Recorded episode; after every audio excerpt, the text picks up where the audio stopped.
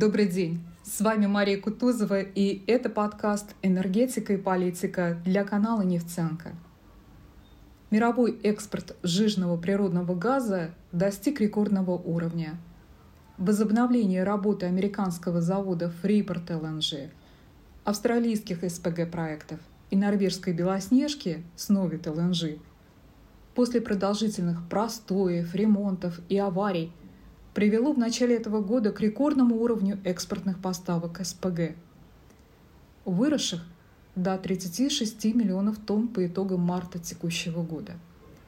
В результате газовозы с сжиженным природным газом в настоящее время простаивают в море в течение нескольких недель, прежде чем они могут найти место для разгрузки. Прошлогодний дефицит растаял без следа – рекордные цены на жиженый природный газ на спотовом рынке на уровне 65-70 долларов за 1 миллион британских тепловых единиц остались приятным воспоминанием для экспортеров и трейдеров.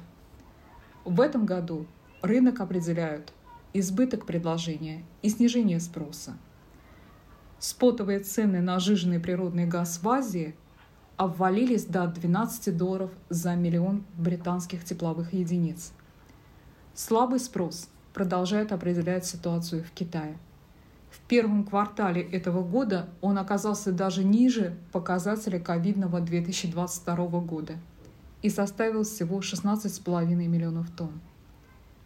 Европейские запасы газа находятся и, согласно прогнозам, в ближайшие месяцы останутся в пределах средних исторических значений.